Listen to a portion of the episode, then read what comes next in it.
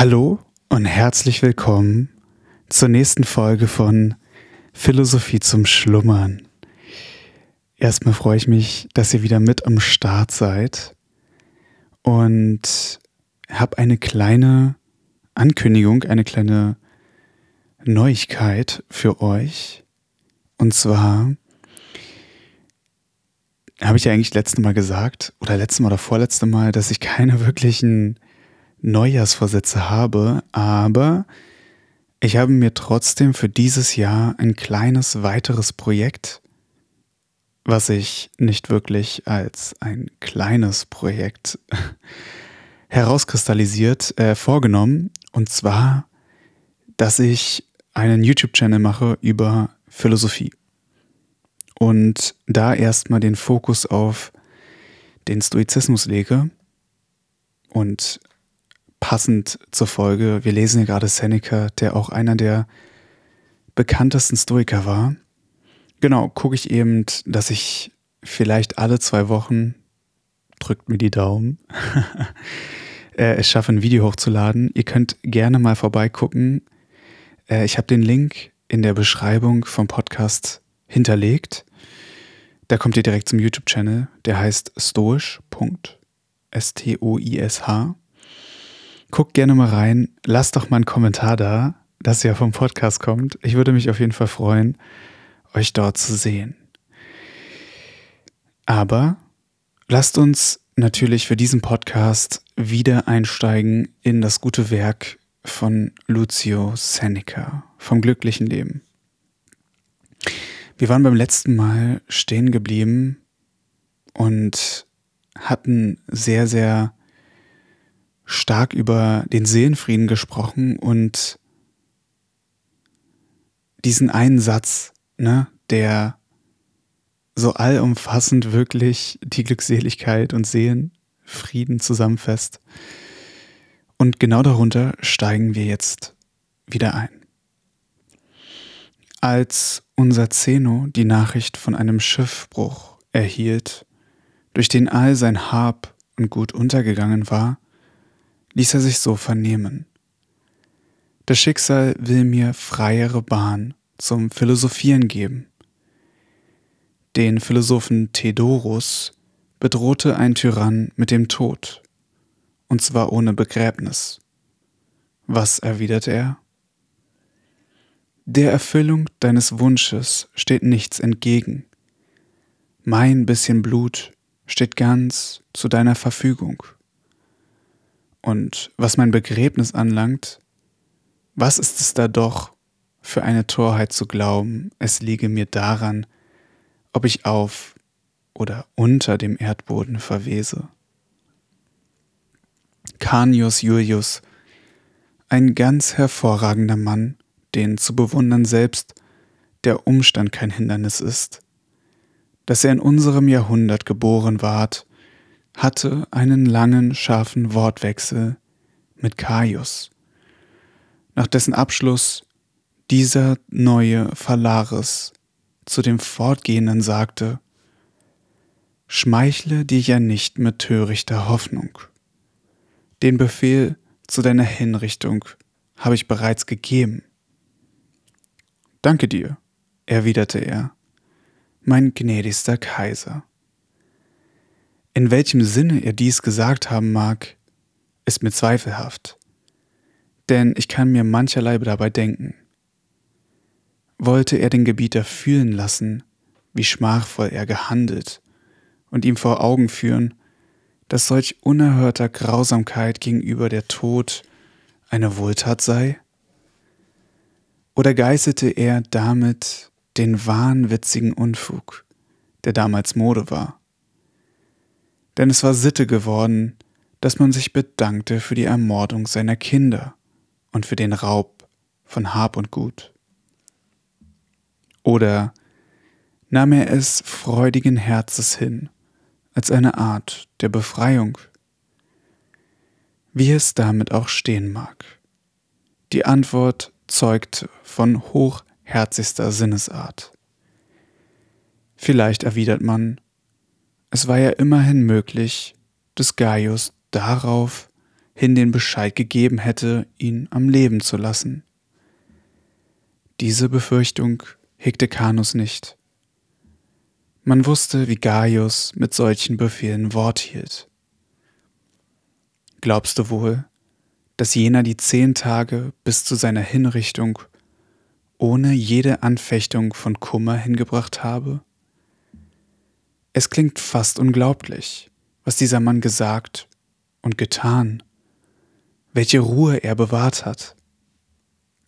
Er saß beim Brettspiel, als der Centurio, der den Transport der Verurteilten leitete, auch ihm den Befehl zu gehen ließ, sich fertig zu machen.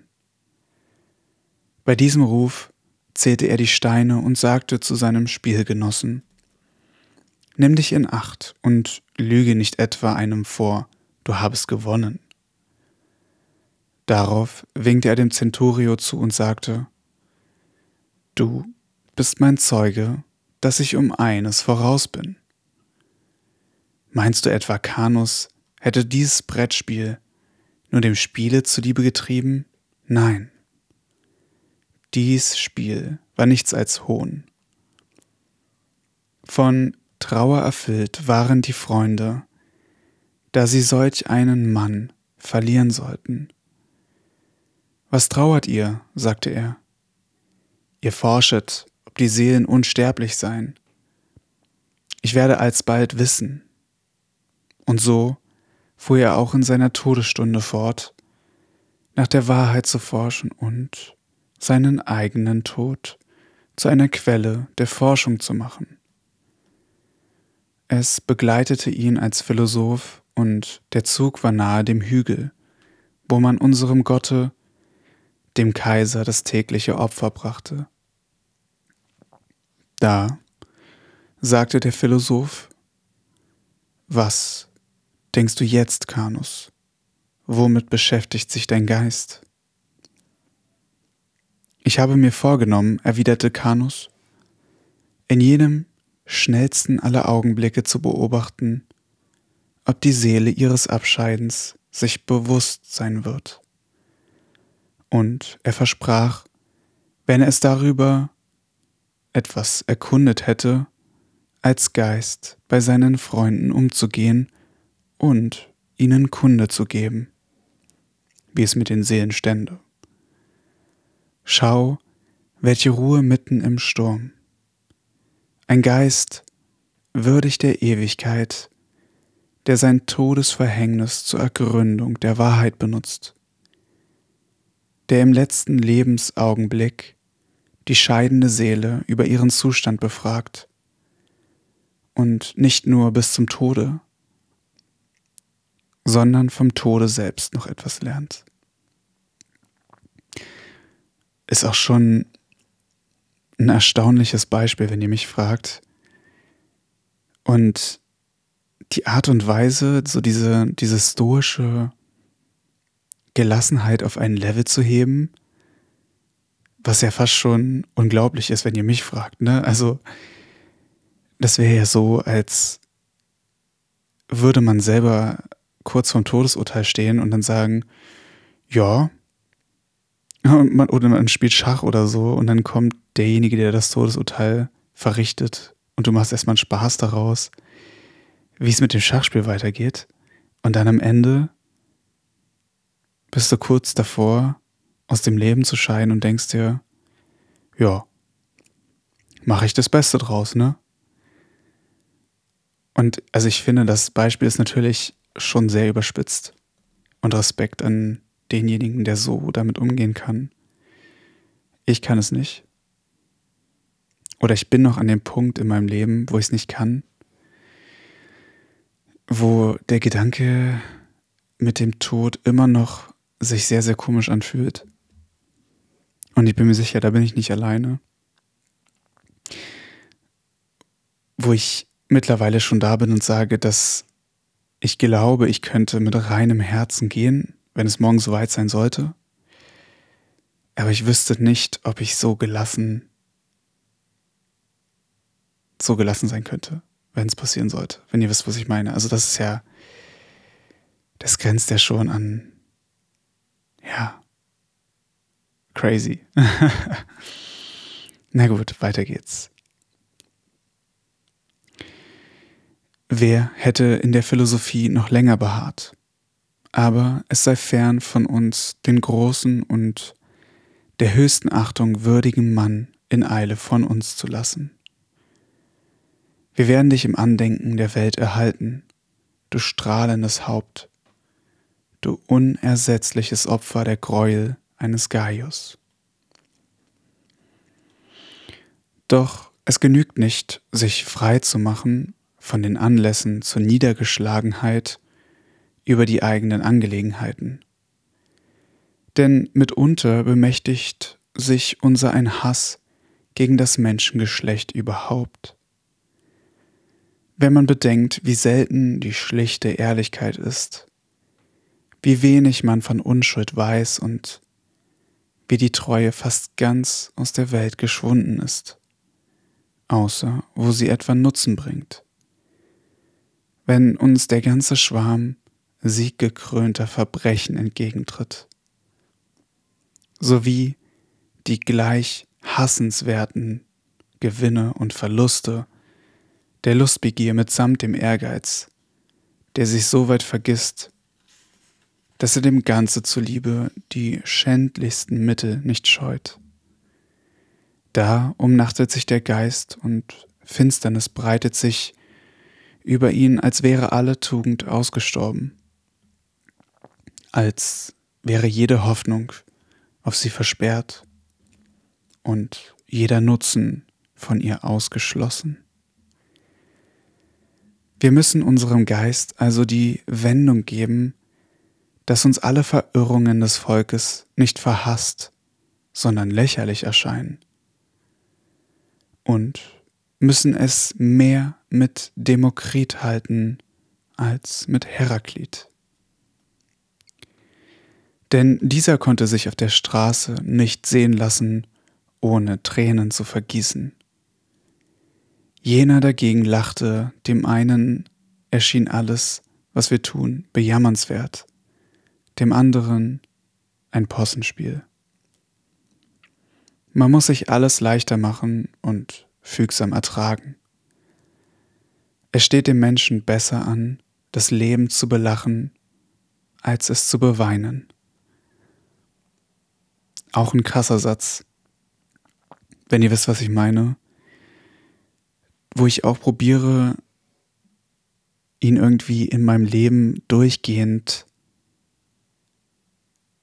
einzubauen, ja, oder also diese, diesen Gedanken dahinter einzubauen, dass egal was passiert, wir probieren müssen, dem Ganzen eine vielleicht humorvolle Seite abzugewinnen, so makaber sich das auch anhört, ne, bei allen möglichen Dingen. Und da vielleicht auch in dem Sinne belachen nicht auf Humor zu beziehen, sondern auf dem Leben so ein bisschen diese Ernsthaftigkeit zu nehmen. Und das merken wir ja gerade in der Gesellschaft, in der wir leben, finde ich auch, dass alles extrem ernsthaft gesehen wird. Ne? Also überall wird krass polarisiert und wir schlittern gefühlt von einer Krise zur nächsten und es bleibt gar keine mehr, gar keine Zeit mehr, um über oder um das Ganze in neues Licht zu rücken, wie es einen selber oft trifft. Und da gibt es auch dieses, dieses, dieses stoische Gedankenspiel. Nehmen wir mal an, jemand beleidigt dich. Aufs Allertiefste. Ganz, ganz schlimm. Und jetzt probier das mal zu rationalisieren. Da hat jemand Worte gegen dich geworfen. Aber diese Worte haben dich ja nicht physisch getroffen. Ne, es ist ja nicht so, als wirft jemand einen Stein gegen dich, wenn er dich beleidigt. Und wenn man das so betrachtet, dann ist im Endeffekt ja nichts passiert, außer Schall und Rauch. Es hat sich Luft bewegt. Die Luft, die vor einem Mund eines anderen Menschen steht. Also sehr, sehr abstrakt gesagt. Und ich glaube, so oder ich glaube, man kann besser leben, wenn man probiert, halt das Beste aus den meisten Dingen zu ziehen und zu gucken, dass man diese humorvolle Seite halt rauszieht. Ne, und wenn, wenn mich jemand beleidigt, dann muss ich meistens drüber schmunzeln. Aber ah, vielleicht kann man das auch nicht so verallgemeinern. verallgemeinern. Ich bin mir da nicht so ganz schlüssig, aber nichtsdestotrotz finde ich die, diesen Spruch so gut. Es steht den Menschen besser an, das Leben zu belachen, als es zu beweinen. Mich würde so sehr interessieren, wie ihr dazu steht. Weiter geht's. Zudem macht sich derjenige mehr verdient um das Menschengeschlecht, der da lacht, als der darüber trauert. Denn jener lässt der frohen Hoffnung doch wenigstens noch einigen Raum. Dieser dagegen weint törichterweise über das, an dessen Verbesserung er zweifelt. Das ist vielleicht auch nochmal ein guter, ja, ein guter Satz zur Erweiterung des Gedanken. Und ich glaube, er bezieht sich eben auch darauf. Ich glaube, dass wenn wir auch die negativen Dinge im Leben belächeln, wir diesen Raum zur Hoffnung lassen. Und ich glaube, das ist essentiell, um ein glückseliges Leben zu haben, sich immer den Raum für Hoffnung auf Verbesserung zu schaffen. Egal was passiert. Und das lässt sich ja auch gut auf dieses Beispiel von dem kan Kanus oder wie er hieß, äh, übertragen, der hier vor der, vor der Hinrichtung stand und er trotzdem in diesem Moment noch die Hoffnung zur Verbesserung der Situation, der Situation gesehen hat, indem er gesagt hat, dass er daraus Forschung ziehen will. Ne? Die Situation ist, wie sie ist, aber er will das Beste draus machen. Und das finde ich wirklich erstrebenswert. Weiter geht's. Auch schon im Hinblick auf all das zeigt derjenige doch einen höheren Geistesschwung, der mit dem Lachen als der mit dem Weinen nicht an sich halten kann. Denn es ist die unschuldigste Gemütserregung, der er huldigt. Und nichts in diesem mächtigen Triebwerk erscheint ihm groß, nichts ernst, ja nicht einmal bedauernswert. Jeder halte sich nur Einzelne vor, weshalb wir froh oder traurig sind. Und er wird jenes Wort des Bion bestätigen. Alle Betätigung der Menschen gleiche durchaus ihrem Ursprung, und ihr Leben sei nicht heiliger oder ernster als ihr Empfängnis, Sie senken zurück in das Nichts, aus dem sie hervorgingen. Doch es ist besser, die öffentliche Sittlichkeit und die Fehler der Menschen mit mildem Auge anzusehen und darüber weder ins Lachen noch ins Weinen zu verfallen. Denn mit fremden Leid sich abzuquälen ist ewiges Unheil. Und an fremden Unglück seine Freude zu haben, ist ein Vergnügen, das mit Menschengüte nichts zu tun hat, so wie es andererseits eine nutzlose Menschenfreundlichkeit ist, zu weinen, weil irgendeiner seinen Sohn begräbt und darüber eine Trauermine anzunehmen. Auch in, interessant, oder? Dieser Gedanke. Also erstens auch wieder total erstrebenswert zu sagen, dass Neid und fremd, oh, wie sagt man dazu, die, die Freude daran, dass es anderen nicht gut geht, absolut unsäglich ist. Also, dass man das auf jeden Fall vermeiden sollte. Und gleichzeitig aber auch so dieses extreme, diese extreme Empathie eigentlich auch verwerflich ist, zumindest nach der Meinung von Seneca. Interessant. Dann wollen wir uns dem letzten Absatz nochmal nähern hier. Auch was unser eigenes Unglück anlangt, so muss man sich so verhalten, dass man dem Schmerz einräumt, was die Natur fordert, nicht was die herrschende Sitte mit sich bringt. Denn sehr viele vergießen Tränen, um als Trauernde zu erscheinen und haben immer trockene Augen, wenn kein Zuschauer da ist. Sie schämen sich nicht zu weinen, wo es alle tun. So tief hat diese Unsitte, diese Abhängigkeit von fremder Meinung eingewurzelt. Das ist auch die selbstverständlichste Sache, der Schmerz, der Heuchelei verfällt. Wahnsinn. Oder dieser letzte Absatz auch nochmal. Wie unfassbar deep und weise diese Worte sind. Ne, dass allein diese Feststellung, ne, dass es so viele, oder kann ich mir gut vorstellen, dass es sehr viele Leute gibt, die weinen, wenn andere dabei sind, einfach nur um gesehen zu werden, zu trauern, aber wenn sie alleine sind, keine Träne, Träne verdrücken.